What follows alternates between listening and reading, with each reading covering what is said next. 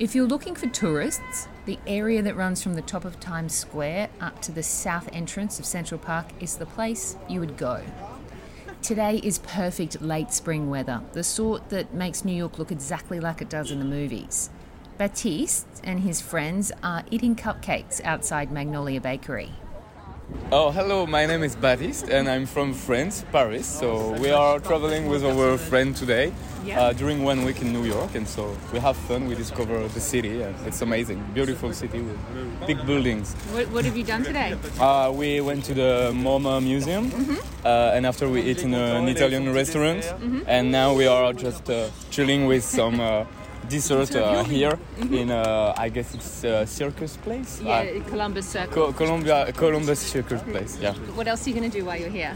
Tomorrow we are I think we are going to the what, what is the tower we will Summit.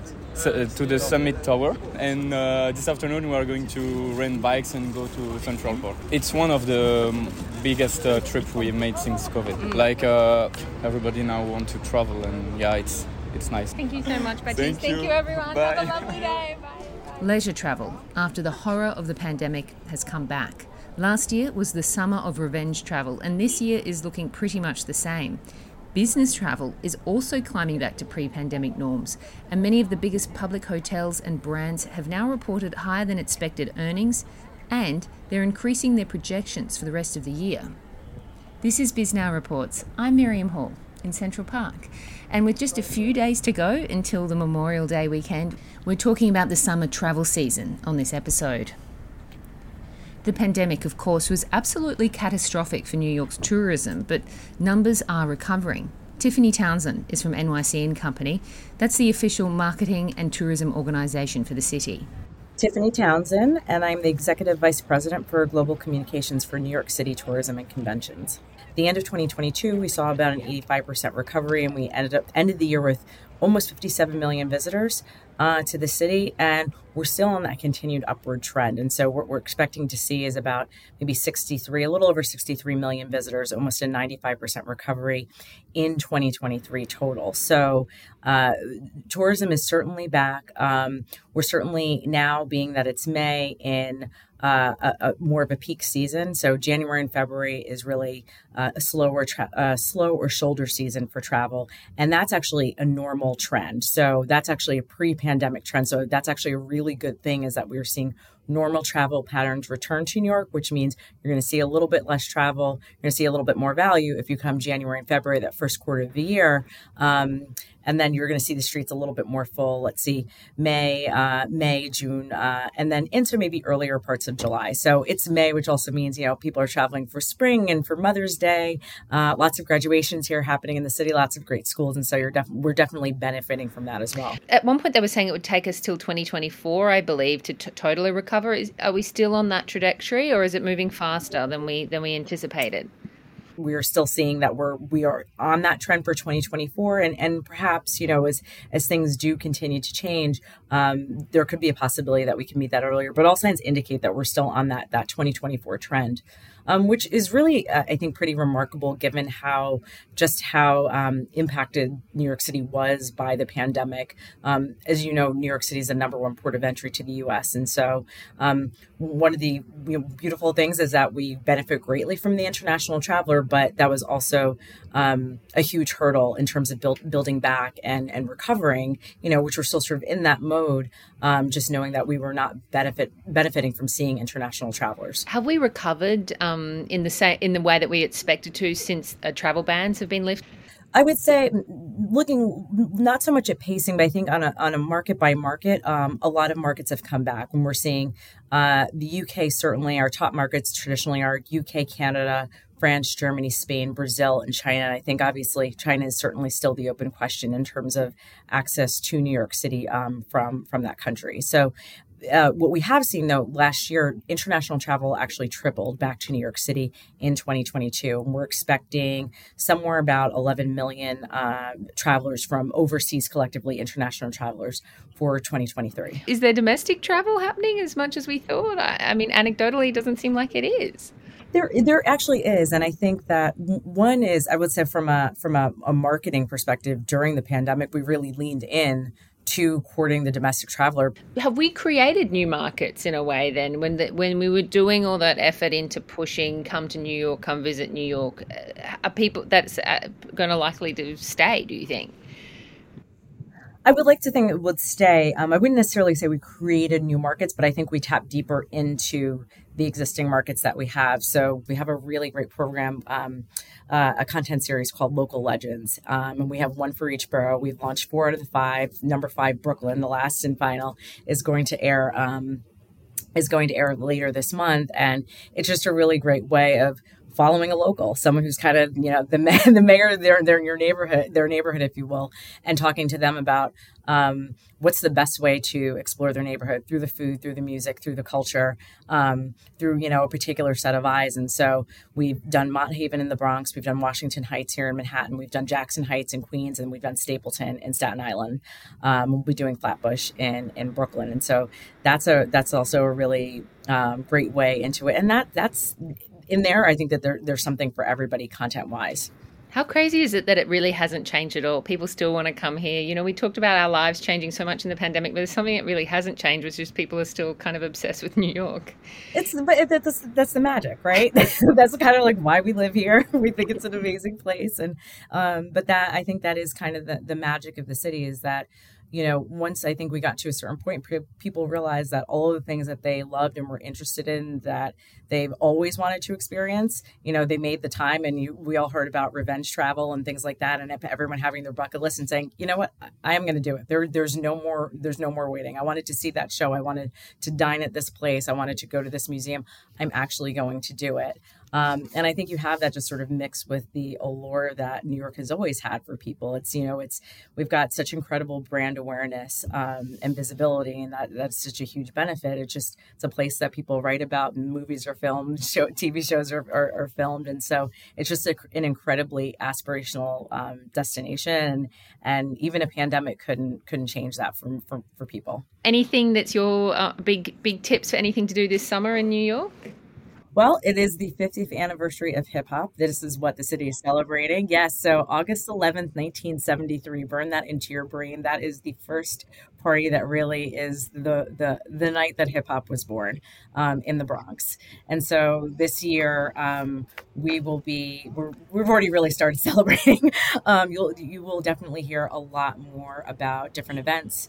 Um, there's lots of exhibits happening. Photographiska over um, near Gramercy Park, near Public Library has a lot of stuff going on. We've got some great new content on our website, and the you know the city is doing um, a lot of other work. Expect concerts um, all across all five boroughs, because hip hop really, it's born in the Bronx, but it's really born in New York City, and uh, it, it has touched every area of the city. And so that's something that we're really we're really diving into, and I think it's going to be very very special um, for this year and well into twenty twenty-four. I'm Lilo Bessels. I'm from Halifax, Nova Scotia, Canada. Nice. Where are you from? Same place? I'm Hal Hilton, and I'm from Halifax, Nova Scotia, Canada. You guys are on a vacation down here? We are indeed. What do you? What's the occasion? Just for fun? Or? We had a commitment celebration for the two of us. We're wearing rings. Oh, wow. Congratulations. Yes, thank you. And so we came to New York to do that. It's a very sparkly, shiny, brand new ring. Yes, it it's is. It's very beautiful. And he has one too. Show me yours. Oh, see? Congratulations. There we are. Why did you pick New York? Um, I have been here before, and it's a magical city, and it has lots to offer, beautiful history and scenery. And so I wanted to share that with my loved one here. This is your first time here? First time in New York. Haven't seen it before and wanted to see it. And I guess with COVID, everything was on hold, you know, you couldn't do anything. Oh, yeah. Yeah, it's yeah. terrible. Correct, yes. Yeah. And now we're out of the reeds, and we're here to celebrate life, and here we are. So today we went and took a little tour in uh, Central Park, just to kind of see the highlights. And then we had bought a picnic with us, and so we had a picnic in, in one of the areas. Yeah. And had some laughs and fed some birds, and now we're going to meander around uh, Times Square and then downtown to Pier eighty-three for a harbor cruise tonight.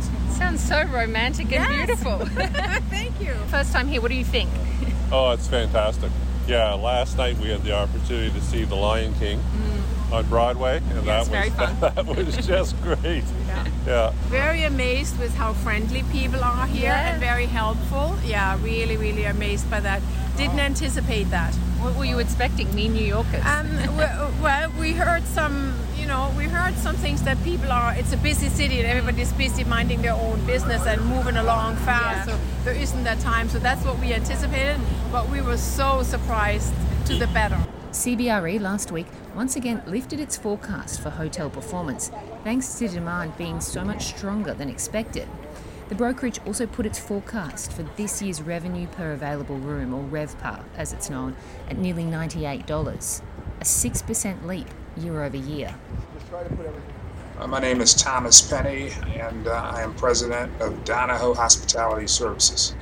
So tell me, you know, you couldn't really describe a worse scenario than the pandemic for hotels, but recovery so far has really been quite incredible. How is um, your business looking? At the height of the pandemic, uh, we had to close hotels. We had to let long-tenured team members go. It was a, a very dark time for our business, one of the most challenging times in my thirty-one years. Uh, but now we have our employees back to work. They're uh, making materially more uh, as a result of, you know, the, the law of supply and demand.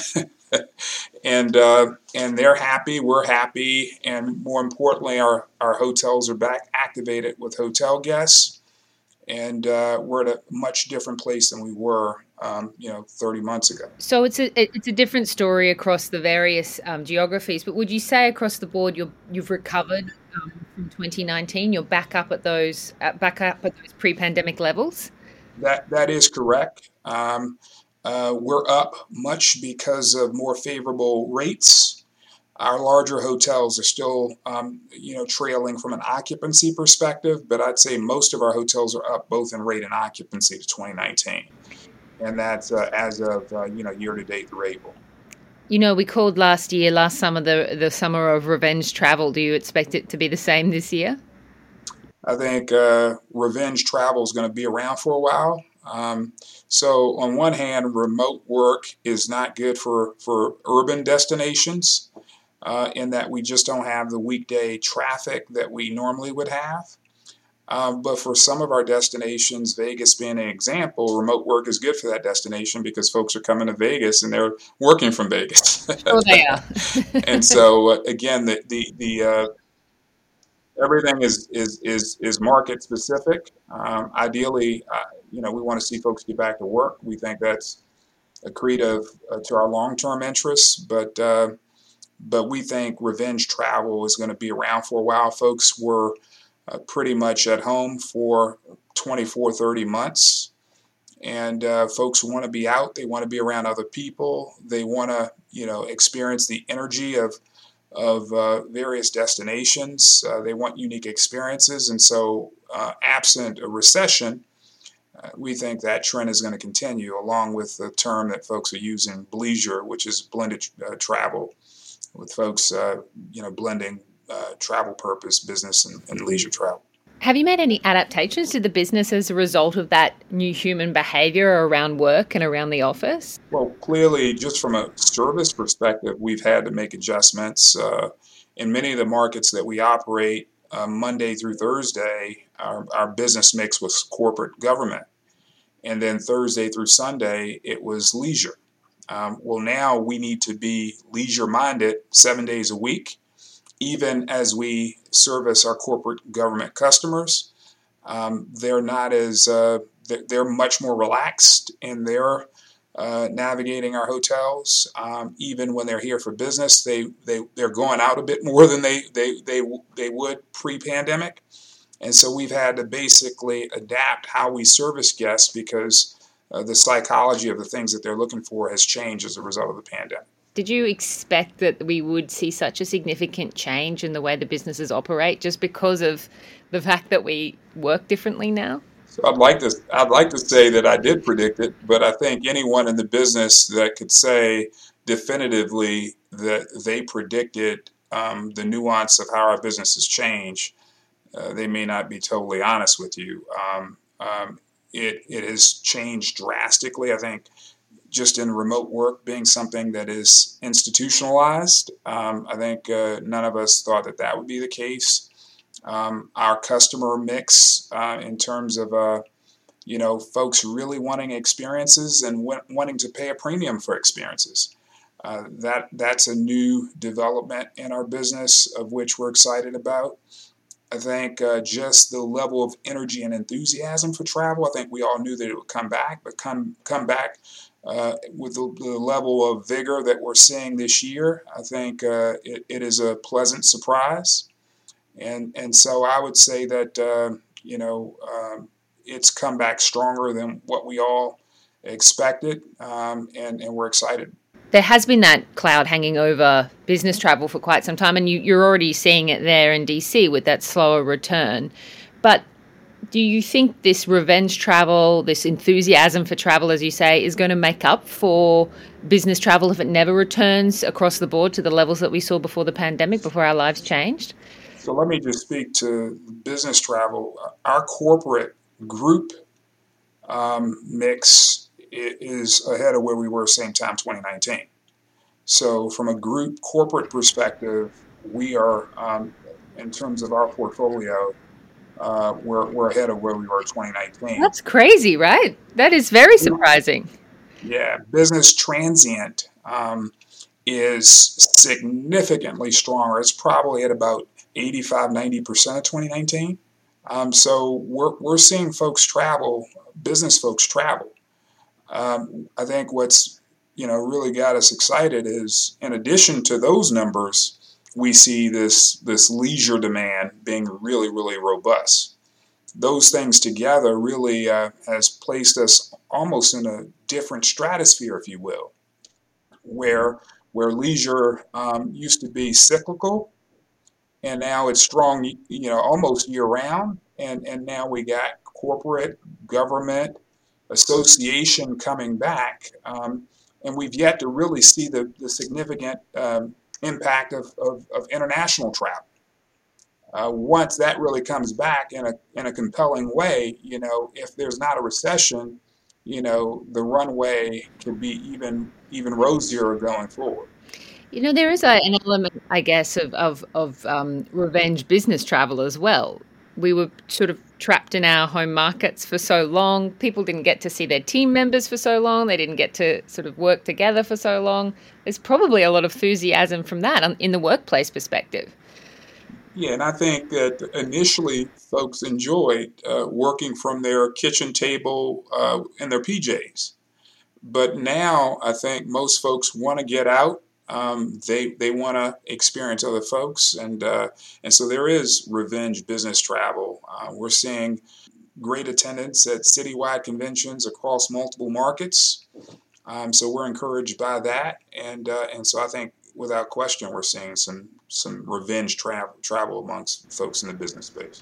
Can you make sense of these numbers? I mean, revenue per available room is at an all-time high. I've spoken to analysts and hotel researchers who say it's very hard to understand why people keep paying these prices. They keep raising the prices and people keep paying them. Um, how, I mean, how do you make sense of that? Well, you know, I think... You know, at the height of the pandemic, I mean, we were just seeing a massive loss of life as a result of COVID. And I think uh, many have experienced folks within their family and friend networks being impacted by COVID. And uh, personally, there were folks that were that were young and healthy that were adversely impacted by COVID. So I think a lot of folks throughout the country, their priorities have shifted um, to realize just how fragile today is. And so um, I think you have folks willing to pay a premium to make certain that they make the most of the day and that they not only work hard, but they play hard. And so I think uh, I think there's been a reset among many folks that uh, they're just changing their priorities to make certain that they don't put off traveling. And, uh, and we're benefiting from that. Yeah, I guess it's a value reset across our society. And and clearly, we, we've always seen among, you know, millennials and Gen Zers, their focus has not been to amass as much wealth uh, as they've been focused on just just having unique experiences. And so uh, we're also seeing, you know, the workforce get younger, and uh, those values, you know, manifest itself in, in some of the current trends. Yeah, we could all be resa- we could all be saving for retirement, but instead we're taking that girl's trip. That's uh, right. That's right. Are you, though, expecting a recession this year, or, or just even just a slowdown as consumers tighten their belts? We do continuously see this very negative economic news, and that's going to have to filter through at some point to some people. So, so while we do not see um, anything to remotely suggest a recession in our future bookings, what I will say is we're really concerned about what's happening on the Hill in terms of the debt ceiling discussion. Um, we have a chance to um, create another um, crisis, if you will, just as a result of folks not being able to get their work done and get their job done. And so, uh, you know, we have a, a, a date looming of which we have to get something done. I am really concerned about that, and I think that that can create a recession for us the latter half of the year. Uh, I'm an optimist by nature, so I would like to think that we're going to get something done, but I have a feeling that we'll probably either get an extension or it's going to it's going to be a hard way to go over the next, you know, thirty to sixty days. And so, you know, I would say on the government side, I think that uh, the risk of what our government, friends in government, can do to create a recession-like environment, uh, I'm more concerned about that than I am the, the economy at large. Yeah, it could be that all this positive news could be erased. Yeah, yeah, yeah. And we got some folks on the government side that uh, I'm not sure they're concerned about um, the economy at large as much as they are concerned about scoring some ideological points, and, and, and I'm equally critical of both sides. How much of a problem has the labor crisis been? I'm really concerned. I'm, I'm spending more time than I've ever spent before on, you know, recruitment and retention. Um, I've always been actively engaged in recruitment and retention, but uh, I personally am going to more events myself to really, uh, you know, speak to the fruits of our industry uh, as well as our organization. Um, as someone who started in the hotel industry thirty-one years ago washing dishes, um, I am, you know, suggesting to folks that this is an industry where you can go from washing dis- dishes to being the president of a company. It's a low-floor, high-ceiling business, but uh, I am concerned um, because there's just not enough uh, folks in the workforce. We're seeing it within our hotels on a day-to-day basis, um, and um, and so uh, I think we need immigration re- reform. I'm not convinced that that will happen, but our industry needs to rebrand itself to be uh, more attractive to a Uh, you know, to gig workers, to, to younger folks, to folks that might have retired that may be looking to come back into the workforce. We just need to rebrand ourselves and kind of show the energy and just the the fun that exists within our business. It's one of the few industries where you can travel the world without leaving the workplaces. I mean, uh, you know, you got people from all over the world working in hotels and just being able to experience the various cultures. It's been incredibly fulfilling for me personally. And so I think we got to tell our story better such that we can be more attractive to folks, especially given some of the tight labor restraints we see across industries. Thank you to Thomas Penny, Tiffany Townsend, and the assortment of tourists featured in this story. I'm Miriam Hall. Thanks for listening.